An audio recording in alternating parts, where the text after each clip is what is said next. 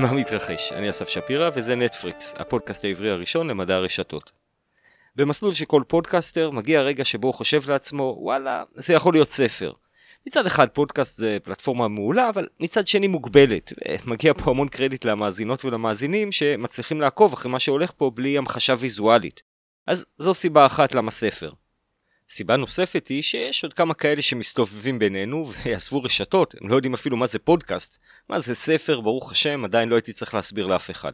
אז אני שמח לספר שסיימתי סוף סוף לכתוב את ספר הרשתות הגדול, שם זמני, שעבדתי עליו השנה, ועכשיו רק מתלבט לגבי הוצאה.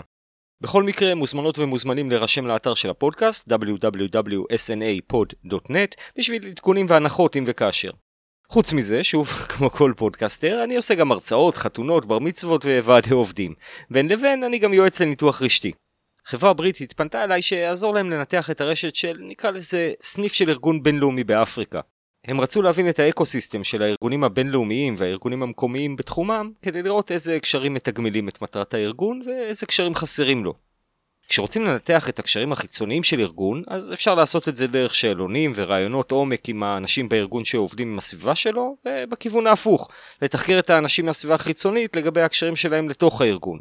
אה, זה אגב מה שהם עשו בעבר.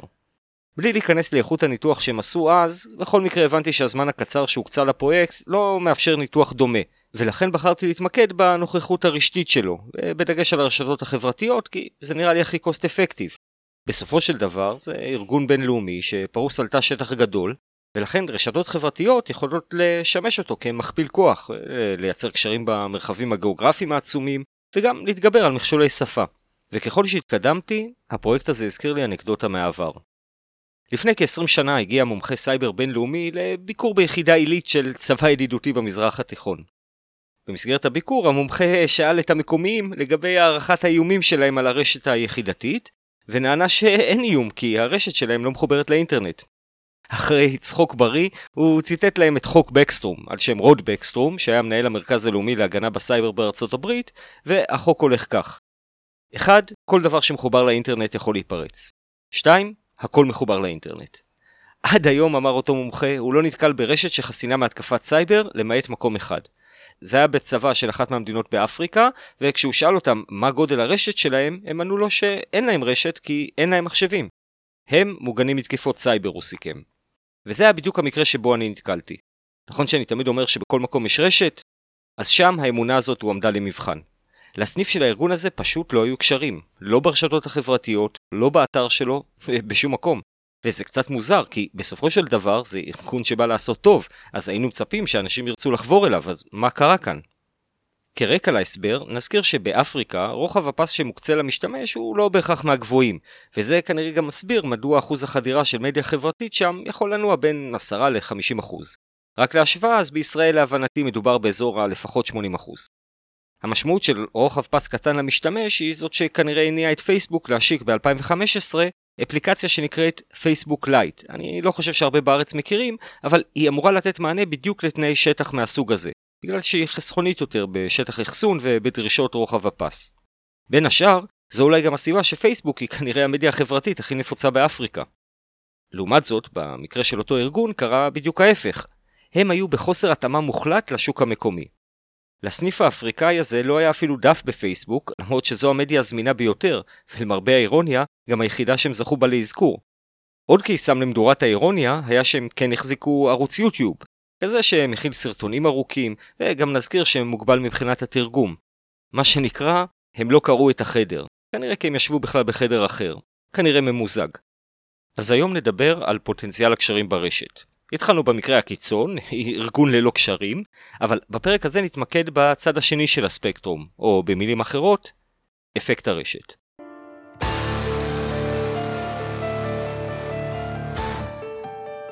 במושג אפקט הרשת אנחנו ניתקל לא פעם בהקשר של עסקים או יותר ספציפית בהרצאות של כל מיני גורואים ב-TED שמסבירים למה כל מוצר צריך שיהיה בו את אפקט הרשת. למה הם מתכוונים? אפקט רשת הוא מונח לתופעה שבה ככל שיש יותר משתמשים במוצר, הערך של כלל המשתמשים במוצר גדל, כלומר יש קשר או רשת של השפעה בין המשתמשים. אני אנסה לדייק את ההגדרה על ידי המחשה.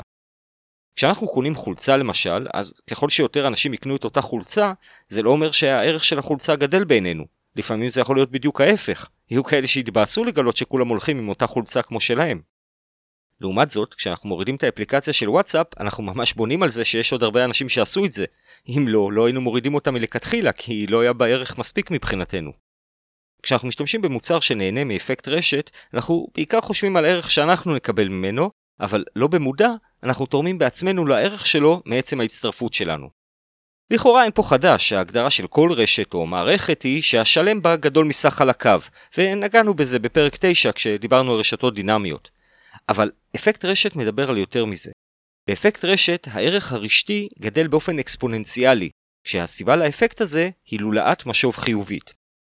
ככל שיותר אנשים מצטרפים, הערך שכולם שואבים מהרשת גדל, ולכן עוד אנשים רוצים ליהנות מהערך הזה ולהצטרף.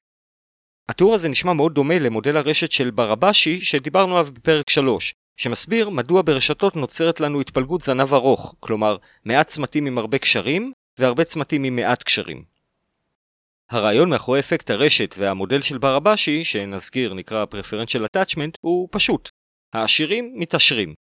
מכאן המשמעות הכלכלית של אפקט רשת היא לא רק הצלחה של מוצר, אלא גם הסבר לכישלון של האחרים. המוצר שזכה לאפקט הרשת ישאב את רוב המשתמשים, בגלל שהם ירצו ליהנות מערך המוצר, והמוצרים האחרים יצטרכו להסתפק בפירורים. אני מכריז כבר עכשיו שהמטרה בפרק הזה היא בעיקר להתייחס לפן הרשתי של אפקט הרשת, לאו דווקא הכלכלי, ולכן מי שרוצה או רוצה להעמיק בנושא, מוזמנים לקרוא את הספר Information Rules של קארל שפירו. אני רק מציין שאמרתי מוזמנים, לא אמרתי ממליץ, בכל מקרה לינק לספר יהיה בהרחבות לפרק. הספר הזה נכתב בשנות ה-90, ולכן הרבה מהדוגמאות שם כבר לא כל כך עדכניות, אבל רבים עדיין מצטטים ממנו. אז הנה, קבלו טיפ איך לזהות מצגת של שרלטן עצלן. תראו אם הוא מנסה להמחיש את אפקט הרשת באמצעות הסיפור ההיסטורי של הפקס. הפטנט הראשון על מכשיר פקס נרשם באמצע המאה ה-19, אך במשך למעלה מ-100 שנה עלויות המכשיר היו גבוהות מאוד.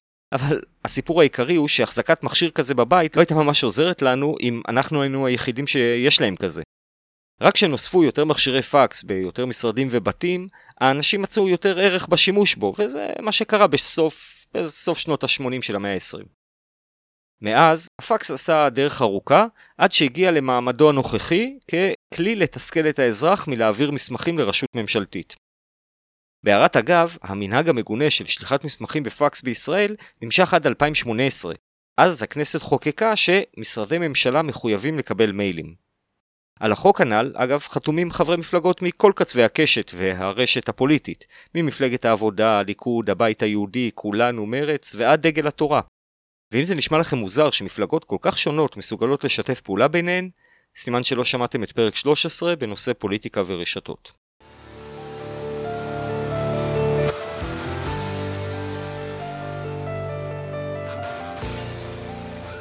אפקט הרשת הוא מושג שהלך והתפתח עם השנים בצמוד להתפתחויות הטכנולוגיות של רשתות.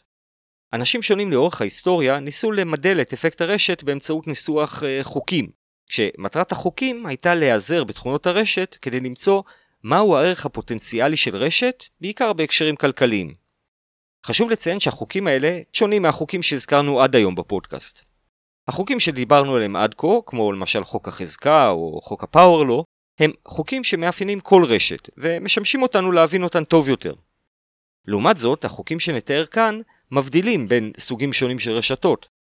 מכיוון שמטרתם הייתה מציאת ערך כלכלית, הם מבדילים גם בין סוגים שונים של מוצרים. מה שננסה לעשות כאן הוא לתת סקירה היסטורית של אותם חוקים, להבין את הרקע הטכנולוגי שממנו הם נבעו, ולנסות באופן ביקורתי להבין מה המשמעויות שניתן לגזור מהם. אז אני מציע לכולנו לחגור חגורות כי אנחנו הולכים לצלול במנהרת הזמן, או במילים אחרות, ברוכות וברוכים הבאים להיסטוריית החוקים של אפקט הרשת. תחנה ראשונה, חוק סרנוף. דיוויד סרנוף היה מחלוצי הרדיו והטלוויזיה, והיה אחראי לשידור הטלוויזיה הראשון בארצות הברית ב-1939, שכמו חידושים רבים אחרים, גם הוא הוצג לראשונה ביריד העולמי שנערך בניו יורק באותו זמן. שידורי רדיו וטלוויזיה הם למעשה רשת כוכב חד-כיוונית, שנקראת גם רשת של one to many. כלומר, צומת מרכזי אחד ברשת, נגיד נטפליקס, והמוני אנשים פסיביים שצופים.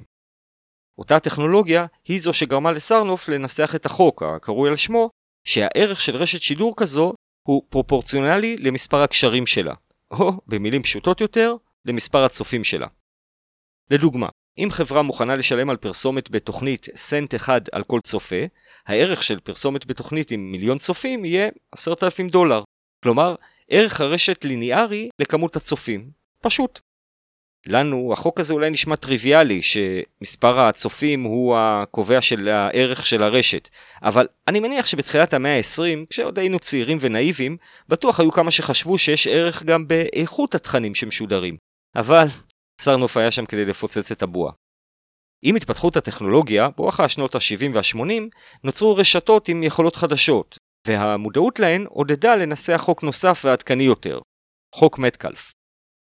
רוברט מטקלף היה מחלוצי האינטרנט בשנות ה-70 של המאה הקודמת, והאיש שהמציא את האת'רנט, לא האינטרנט. כלומר, אותה טכנולוגיה שמשמשת עד היום כסטנדרט לרשתות תקשורת מחשבים, כמו LAN, LAN, Local Area Network. כשמטקלף ניסה למכור את אותה הטכנולוגיה לחברות השונות, בתחילת שנות ה-80, הוא ניסח את האמירה שהערך של הרשת גדל פרופורציונלית לחזקת המכשירים התואמים שמתקשרים בה. מה זה אומר? אז ננסה להבין את זה על ידי השוואה לחוק סרנוף. לפי סרנוף, ערך הרשת שווה לכמות הצמתים ברשת. פשוט. לפי מטקלף, ערך הרשת שווה לכמות הצמתים ברשת בחזקת 2. כלומר, ערך גדול פי כמה. מאיפה הוא הביא את זה? בניגוד לרשתות הכוכב של סרנוף, מטקלף ראה לנגד עיניו רשתות מחשבים המבוססות על תשתית האת'רנט שהחברה שלו בנתה. ברשתות כאלו, המחשבים לא חייבים להיות כולם קשורים למחשב אחד מרכזי, אלא כל מחשב יכול לתקשר עם כל מחשב. לכן רשתות מהסוג הזה נקראות גם רשת טו פיר או P2P. אז למה להעלות את כמות הצמתים ברשת בחזקה כדי לקבל את הערך? מה, הלוגיקה מאחורי הטריק החשבוני הזה? גם חוק סרנוף וגם חוק מטקלף טוענים שהקשרים ברשת הם הם הערך שהרשת מספקת. ככל שיש יותר, הערך שלה גדל. אבל הם מדברים על שתי רשתות שונות. במקרה של סרנוף, הרשת המדוברת היא רשת כוכב חד-כיוונית. כדי לחשב את מספר הקשרים הפוטנציאליים ברשת כזו, כל מה שנדרש לעשות הוא לספור את כמות הצמתים, להחסיר אחד, ולקבל את התשובה. כלומר, ברשת עם צומת אחד מרכזי ו-100 צמתים, כמות הקשרים הפוטנציאלית היא 100, כי 100 צמתים פלוס אחד מרכזי שווה 101, נחסיר אחד, נקבל 100. במקרה של מטקלף, כדי להבין מה פוטנציאל הקשרים שיש ברשתות פיר טו פיר, אנחנו צריכים נוסחה אחרת. נדמיין למשל שיש לנו רשת ובה שלושה צמתים. לפי סרנוף, מקסימום הקשרים בה הוא 2. לעומת זאת, לפי מטקלף, אם כל צומת יכול להיות בקשר עם כל צומת אחר, מספר הקשרים הפוטנציאלי הוא 6. ההנחה של מטקלף כמובן היא שהקשרים ברשת הם כיווניים. כלומר, אם צומת A יוצר קשר עם צומת B וצומת B יוצר קשר עם צומת A, אז זה ייספר כשני קשרים. אז מה הנוסחה למציאת פוטנציאל הקשרים? נשתמש באות n, n באנגלית, כדי לייצג את מספר הצמתים ברשת, ואז כל מה שצריך לעשות זה לכפול את n ב-n-1. כדי לוודא שזה ברור, בואו נדגים את חוק מטקלף על רשת שיש בה ארבעה צמתים. מקסימום הקשתות ברשת כזו הוא 12, כי n 4 כפול n-1, 4 מינוס 1 זה 3, 4 כפול 3 שווה 12. אז בואו נמשיך עם מטקלף. ברשת מכוונת של 4 צמתים ראינו שקיבלנו 12. ברשת מכוונת עם 8 צמתים, פוטנציאל הקשתות הוא 56. ברשת עם פי 2 יותר צמתים, כלומר 16 צמתים, פוטנציאל הקשתות הוא 240. וברשת עם 32 צמתים, פוטנציאל הקשתות הוא כבר כמעט אלף. כדי לפשט את המסר, מטקלף הזניח את הנוסחה המקורית ופשוט הניח שמדובר ב-n כפול n, או במילים אחרות n בריבוע, כמות המשתמשים בריבוע.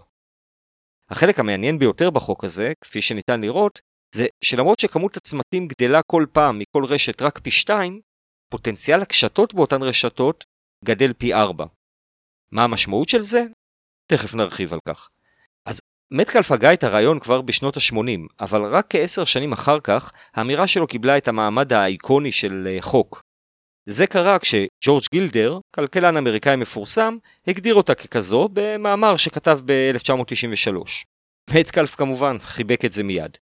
לגילדר מותר היה לשדרג את מטקלף למועדון החוקים האקסקלוסיבי, כי גם על שמו של גילדר יש חוק, חוק גילדר, שנוגע לגידול האקספוננציאלי של רוחב פס של שידורים, אבל אני מרגיש שיש לנו כבר מספיק חוקים על הראש כרגע. אז כשמטקלף אמר מה שהוא אמר, הוא דיבר על המושג מכשירים תואמים כצמתים ברשת. אבל במאמר של גילדר, זה שנתן למטקלף את מעמדו כחוק, גילדר הרחיב את ההגדרה של אותם צמתים למשתמשים ברשת. ופה כבר אי אפשר לזלזל במשמעות של הדברים, בטח כשהם נאמרים על ידי איש כה משפיע. המשמעות של חוק מטקלף המשודרג היא שיש פה בשורה כלכלית אדירה. למה? כי כל פעם שנכפיל את כמות המשתמשים במוצר הרשתי שלנו, הערך של הרשת יגדל פי 4. גרף ההוצאות שלנו במקרה הגרוע יהיה ליניארי, אבל הרווחים מהרשת יהיו אקספוננציאליים. אם ככה, אז האסטרטגיה שלנו צריכה להיות עידוד של צמיחה, בכל מחיר. הרי הגידול במשתמשים יחזיר את עצמו פי כמה וכמה, נכון? יותר מזה, כדאי לעשות את זה מהר, כי הצלחה משמעותה שליטה בשוק ובמתחרים. אז כדי לעשות את זה, מה שאנחנו צריכים זה להפיץ את המוצר שלנו בחינם, כדי להוריד את רף הכניסה למשתמשים, ולחכות שאפקט הרשת יעשה את שלו עד האקזיט. בואו ניתן דוגמה. נניח שיש לנו חברה שמייצרת מכשירים שיכולים לשלוח ריחות.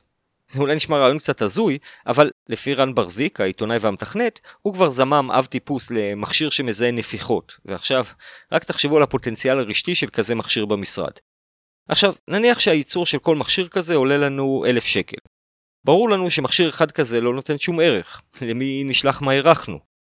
אז כדי לייצר רשת ראשונית, חילקנו בחינם 16 מכשירים למשתמשים הראשונים שלנו.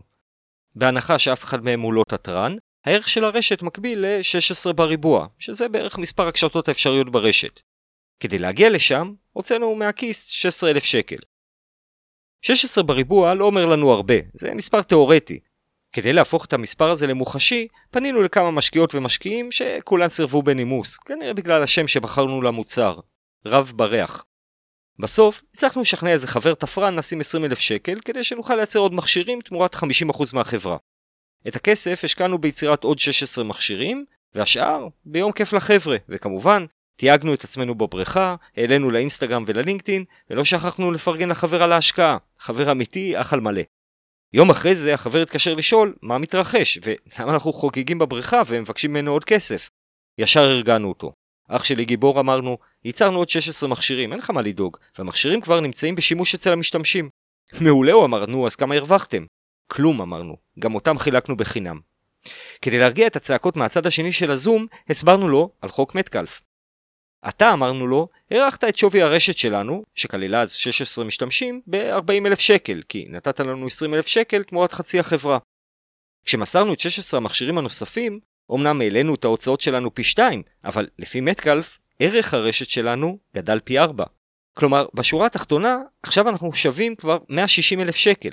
אם יהיה לנו עוד 32 מכשירים, כולה עוד 32 אלף שקל, נהיה כבר שווים כמעט מיליון. אז תכין את הכסף ואנחנו מוכנים לקבל את זה גם בביט. מטורף. לכאורה, חוק מטקלף מבטיח רווחים אקספוננציאליים שמתבססים על גדילה ליניארית. זה נשמע כמו קסם כלכלי וחברות רבות קפצו על הרעיון ויצרו את מה שאנחנו קוראים לו היום בועת קום המפורסמת של סוף שנות התשעים. אז למה אותה בועה התפוצצה בתחילת המאה ה-21? כל מי ששמע את פרק 3 של נטפריקס כבר יודעת. כי החיים הם לא החזקה של חוק מטקלף, החיים הם חוק החזקה של הרשת, או במילים אחרות, הפאוור לו. תמיד יהיו לנו מעט מאוד, פחות מאחוז, של מצליחנים, וכמעט מעצם ההגדרה של אפקט הרשת, נקבל זנב ארוך של חברות שלא הצליחו להתברג כמובילות. כדאי לעצור כאן ולזרוק איזה מבט לאחור כדי להבין את ההקשר שבו מטקלף דיבר בהתחלה על הערך של הרשת. הזכרנו שמטקלף המציא את האת'רנט, אבל חוץ מלהמציא, הוא היה צריך גם למכור אותה. כשהוא הגיע לחברות כדי להציע את המוצר שלו, הוא לא ניסה למכור להם חזון של כפר גלובלי, הוא רצה למכור להם לאנים קטנים, כלומר רשתות מקומיות קטנות. החבילה הבסיסית שהוא מכר כללה רכיבים שאפשרו לחבר שלושה מחשבים, והוא זרק פנימה לחבילה גם זיכרון משותף לרשת של כעשרה מגה בייט, שזה היה המון לתקופה ההיא, אבל השוס האמיתי היה המדפסת. מדפסות עלו אז הרבה כסף. מה שהחברה של מטקלף אפשרה, זה לחבר את המדפסות לרשת, וכך לאפשר למספר אנשים להשתמש באותה מדפסת ולהוריד עלויות חומרה. ליתר ביטחון, כדי להוריד את רף הכניסה של המשתמשים, החברה של מטקלף הורידה את המחיר של המוצר ל-3,000 דולר, שזה היה הסכום שאפשר ללקוחות הפוטנציאליים לקנות את המוצר בלי צורך באישור רכש מיוחד בהנהלת חשבונות. עד כאן זה נשמע מעולה, אבל העניין הוא שאף אחד מהלקוחות שכבר קנו את המוצר לא רצו להתרחב מעבר לחבילת הבסיס ולקנות עוד רכיבים. כשמטקלף ניסה לברר למה, הוא גילה שהסיבה הייתה שהלקוחות לא מצאו ערך בהגדלה של הרשת. מה עוד כבר הם יכולים לבקש? הם פשוט לא יכלו לדמיין משהו נוסף. שם נולד פיץ' המכירה של מטקלף. מטקלף הכריז באוזני הלקוחות שהרחבת הרשת מוסיפה ערך. ראשית, הערך שכל משתמש מקבל מהרשת הוא n-1, כלומר מספר הצמתים ברשת מינוס עצמו. וכך, ככל שיהיו יותר צמתים, כלומר תקנו יותר רכיבים, הערך למשתמש יעלה, ממש כמו חוק סרנוף. אבל זה עוד כלום הוא אמר להם, תשכחו מסרנוף. הסיפור האמיתי הוא שבגלל היכולת לתקשר כולם עם כולם, פוטנציאל הערך של הרשת כולה יגדל בחזקה, מילה של מטקלף. בפרקטיקה הוא הסביר להם שהם יכולים להשיג יותר מאשר סתם שיתוף זיכרון ומדפסת. התקשורת בין המשתמשים היא-היא הערך המשמעותי של הרשת. ווואלה, זה עבד לו. אבל עכשיו אנחנו צריכים לעצור שנייה ולשאול את עצמנו. אז זה נכון שברשתות הקטנות שמטקלף מכר, כל הצמתים ראו את כל הצמתים האחרים ולכן שאבו מהם ערך. אבל האם זה באמת המצב בכל מקום ובכל רשת? למשל, האם כשאני מצטרף לטיק טוק, אפליקציה עם יותר ממיליארד משתמשים, אני באמת נהנה מתכנים של מיליארד איש, מינוס אחד? הרי גם אם אני אתקתק שם כל חיי, אני לא אחשף אפילו לאחוז בודד מהתכנים שעולים שם. אגב, ברשתות החברתיות האחרות המצב אפילו יותר מגביל. האלגוריתם של טיק טוק הוא יחסית מתירני מבחינת התכנים שאני יכול להיחשף אליהם לעומת שאר הרשתות החברתיות. הכוונה היא שרשתות חברתיות אחרות נוטות להגביל את התכנים שאנחנו נראה לפי הקשרים החברתיים שלנו. בעצם, מטקלף מכר פוטנציאל, אבל כמו שראינו כבר בבועת הדוט קום, המושג פוטנציאל ברשתות הוא חמקמק ולרוב לא ממומש. מאיפה אנחנו יודעים את זה? כי כשהפוטנציאל של רשת ממומש במלואו, יש לזה שם, קליקה. בפרק 5 של נטפריקס, שעסק בקהילות ברשת, דיברנו על כך שקליקות הן מקרה קיצון של קהילה. בקליקה, כל צומת קשור לכל הצמתים האחרים בקהילה. כלומר, אין עוד קשרים שניתן להוסיף כי פוטנציאל הקשרים מומש במלואו. זו הנחת היסוד מאחורי המודל של מטקלף. הרשת מאפשרת מצב כזה, פוטנציאלית. עכשיו, זה לא נדיר למצוא ברשתות קליקות שיכילו שלושה צמתים, אבל ככל שנעלה בכמות הצמתים, הסיכוי שהם יממשו את פוטנציאל הקשרים שלהם כקליקה הולך ופוחת. כמה פוחת? אז באותו פרק דיברנו על כך שגם קליקות מתפלגות זנב ארוך, כלומר ברשתות נמצא מעט מאוד קליקות גדולות, אם בכלל, וזנב ארוך של קליקות קטנות מאוד, וכולן יחד, אלה וגם אלה, עדיין לא ייצגו את רוב הקשרים ברשת. על פוטנציאל הקשרים נרחיב עוד בהמשך, אבל בינתיים, היה מי שראה במבנה הקהילות ברשת דווקא הזדמנות, וזה מביא אותנו לחוק הבא, חוק ריד.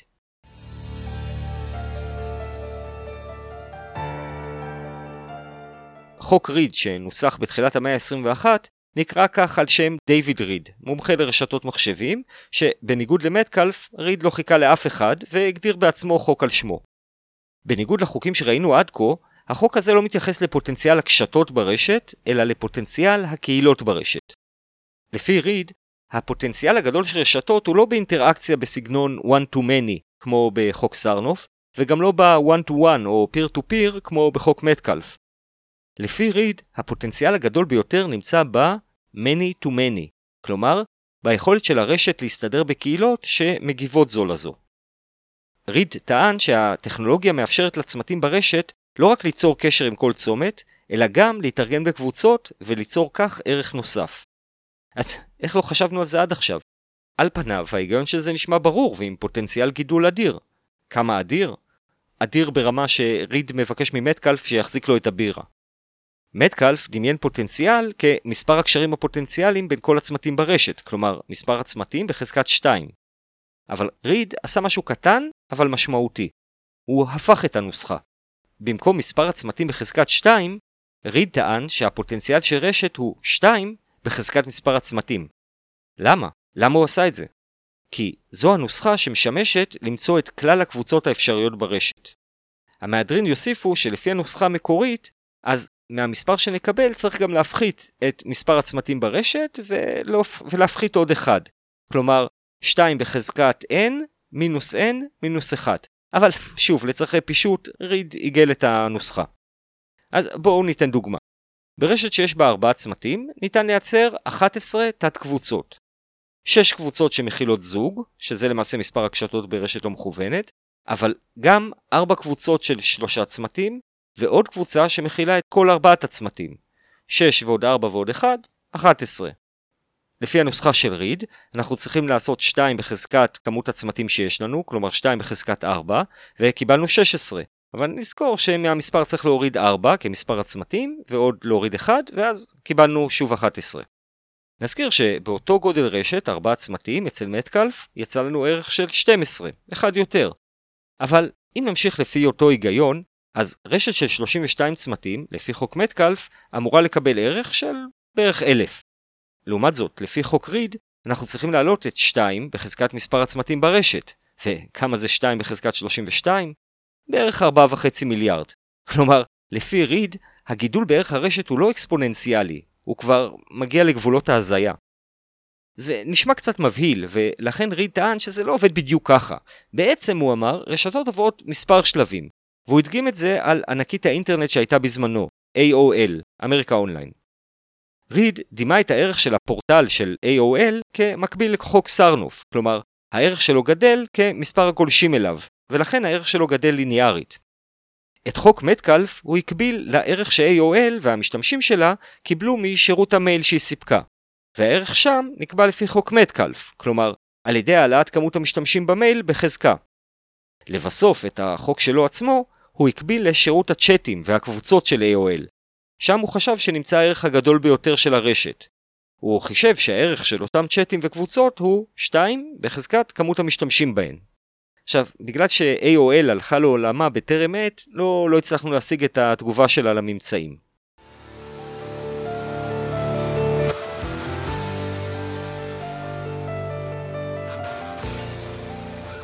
אז מה היה לנו?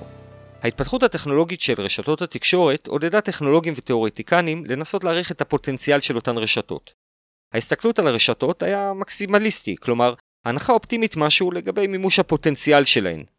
התפתחות רדפה התפתחות וחוק רדף חוק, זה קצת מזכיר את הקטע בהגדה של פסח, ששם חכמינו מתלהבים כל כך מנס יציאת מצרים, שהם מנהלים ביניהם תחרות על מספר המכות שנחתו על מצרים. סרנוף אומר 60 מכות, מטקלף אומר 240 מכות, וריד בכלל אומר 300 מיליון. מצד אחד קל להיות ציני ולהגיד שיש פה הגזמות שנשענות על חשיבה תאורטית, אבל מצד שני, חלק מזה לא תאורטי בכלל. נזכיר שכל החוקים שהזכרנו נוסחו כבר במאה ה-20, והנה, תחילת המאה ה-21 הביאה איתה גל של רשתות ענק עם ערך עצום ובלתי נתפס, כמו למשל פייסבוק, גוגל, טיק טוק, טוויטר, ובואו לא נשכח, כולן רוכבות על האימא של הרשתות, האינטרנט עצמה. אבל ההסתכלות על החוקים דרך משקפיים כלכליות לדעתי מפספס פה משהו. למשל, האם באמת אפשר לתת תג מחיר לערך של האינטרנט? כלומר, נניח שחיבור לאינטרנט עולה לנו 100 שקל לחודש. האם הסכום הזה באמת ממחיש מה הערך של רשת האינטרנט בעינינו? זו הסיבה שאני חייב פה וידוי. ההקשר הכלכלי של המושג אפקט הרשת עושה לי קצת קרינג'. למה? כי זה נשמע קצת שרלטני. אה, להגיד שצריך אפקט רשת במוצר זה קצת כמו להגיד שעדיף להיות צעיר, עשיר ובריא מזקן עני וחולה. את אפקט הרשת נקבל במוצר מצליח ורק במוצר מצליח. ומה יקבע אם המוצר יצליח? אין לנו מושג. אפקט הרשת לא יוכל לחזות לנו את זה. רוצים דוגמה? כפכפי קרוקס. אה, אני פשוט אשים את זה כאן. מושגים פופוליסטיים מהסוג הזה לצערי יכולים לשמש ומשמשים אמירות לא אחראיות כמו למשל כאלה של תעשיית הבלוקצ'יין שדוחפת את הקריפטו ואת ה-NFT לאנשים תמימים. תחת הכותרת של אפקט הרשת זה נשמע מאוד הגיוני להניח שככל שיותר אנשים יתעסקו ב-NFT כך הערך של הרשת יגדל ולכן יש מוטיבציה לייצר שיטה של חבר מביא חבר. הבעיה היא שבשיטה הזו החבר האחרון שאנחנו מביאים הוא הפראייר, הוא מעלה את הערך של הרשת לאחרים, אבל הוא עצמו נשאר עם משהו חסר ערך. תשאלו כל אחד שקנה NFT ועכשיו מחפש על מי לפרוק אותו. ואם זה נשמע כמו תרמית פירמידה, וואלה, אז כנראה זה תרמית פירמידה. סיבה נוספת שאני לא חם על אפקט הרשת במובן הכלכלי שלה, זה היעדר הפרקטיות של המושג הזה לחיי היום יום שלנו. דיון כלכלי על אפקט הרשת דומה קצת לדיון בנושא האם ההיסטוריה רלוונטית לאנושות. הכוונה שלי היא לא חקר העבר בפני עצמו, אלא האופן שבה היסטוריה סופרה לאורך השנים. הטענה שהיסטוריה, או his story, כמו שאומרים, מייצג רק 50% מהאוכלוסייה, כלומר גברים, עושה עם המחקר ההיסטורי חסד. חלקים גדולים מהמחקר, בטח בתרבות הפופולרית, עסקו ועוסקים בעיקר במנהיגים ובמעורבות שלהם בתהליכים פוליטיים, צבאיים ודיפלומטיים. התהליכים האלה השפיעו על המון אנשים, וכנראה שתהליכים אלו הושפעו בעצמם מתהליכים שהיו מעורבים בהם הרבה אנשים. אבל בפועל, כל התהליכים האלה לרוב מסופרים דרך המבט הצר של מספר מאוד קטן של אנשים. זו למשל הייתה הטענה של אסכולת האנ"ל, אסכולה שנוסדה בשנות ה-30, שדימתה מחקרים היסטוריים של מנהיגים לתיאור הקצף על פני הגלים של הים, שלמעשה ההיסטוריה היא תוצאה של זרמי עומק שאותם צריך לחקור. לפי אותה אסכולה, סטלין, מעצבן ככל שהיה, לא היה יכול לעשות את מה שהוא עשה אילולא היו זרמים רחבים ועמוקים יותר שאפשרו לו לעשות את זה. מה לעשות, הם אמרו, המציאות היא מורכבת. הרוב לא אוהבים מציאות מורכבת, ולכן לא פלא שמרק בלוך, מייסד האסכולה, נרצח על ידי הגסטאפו. אז כמו שרוב הדיון ההיסטורי עוסק בפחות מאחוז של העושים במלאכה, כך גם הדיונים בנושא אפקט הרשת הם רלוונטיים רק לפחות מאחוז מהאנשים בתעשייה.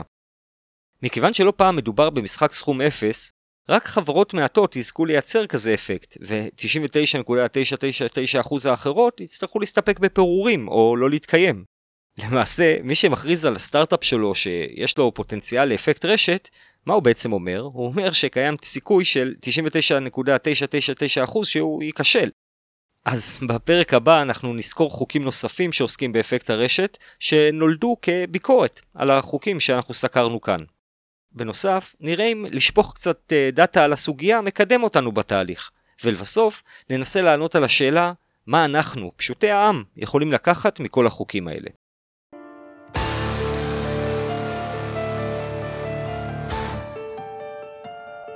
כמו שבוודאי שמתם לב, ריבוי החוקים בנושא אפקט הרשת שחק משמעותית את רף הכניסה. אז אם יש לכם איזושהי תיאוריה בנושא אפקט הרשת, זה לא הזמן להיות ביישנים. פרסמו, ואולי גם אתם תוכלו לזכות בחוק על שמכם. מוזמנים לנסח אחד ולתייג את נטפריקס, כפי שעשו האנשים הבאים, בפינתנו, ביקורות מרחבי המרשתת. אביאל מאק כתב בטוויטר יש המון שימושים מדהימים ברשתות, והתוספת שלהם לארגז הכלים של ה data scientist מוסיף ערך רב. אם תרצו לשמוע עוד, אני ממליץ בחום על הפודקאסט של נטפריקס, וממליץ בחום לעקוב אחריו. תודה אביאל. אה, אני חושב שפודקאסט זה קצת כמו הצעת חברות, אה, דורש קצת קפיצת אמונה. לכן שמחתי לראות את הפוסט של ידידיה ניולנדר שכתב בלינקדאין למתנאל ולנחמיה שאם שניהם ממליצים על נטפריקס של אסף שפירא כנראה ששווה להעיף שם מבט. אז תודה לשלושתכם. בין התגובות על הפרק האחרון, שופרות הרשת, יש את אלעד אליאב שכתב בלינקדאין. ממש אהבתי את ההסבר הקצר. הדוגמה לכיתוב האפשרי בתוכן הפוליטי לעומת הקשר הרשתי שקיים בפוליטיקה ומראה שכיתוב לא כזה נורא, הייתה ממש מעניינת ורלוונטית. אז תודה רבה אלעד אליאב, ועל אותו פרק יפתח שדלצקי סיכם בפייסבוק, פרק מצוין. אז תודה רבה לאלעד ויפתח. אז מזכיר לכולם, תכתבו ביקורות, רצוי גם לתייג, ואני אעלה לפודקאסט. רוצים רק לדרג? מוזמנות ומוזמנים לתת חמישה כוכבים לפודקאסט בספוטיפיי, אפל פודקאסט, או בכל פלטפורמה אחרת שאתם שומעים בה פודקאסטים. אתם כבר שם, אה, תעשו subscribe. ואם עוד לא עשיתם לייק בדף של נטפריקס בפייסבוק, זה הזמן. אתרים עם יותר לייקים מקבלים יותר חשיפה. לפניות, הערות, הערות, הצעות ועוד, שילחו מייל. תודה רבה לדרור גולדין שהציע את הרעיון לפרק וסייע בדרכו המיוחדת. תודה רבה ללהקת קומפייל על המוזיקה. נתראה בפרק הבא של נטפריקס.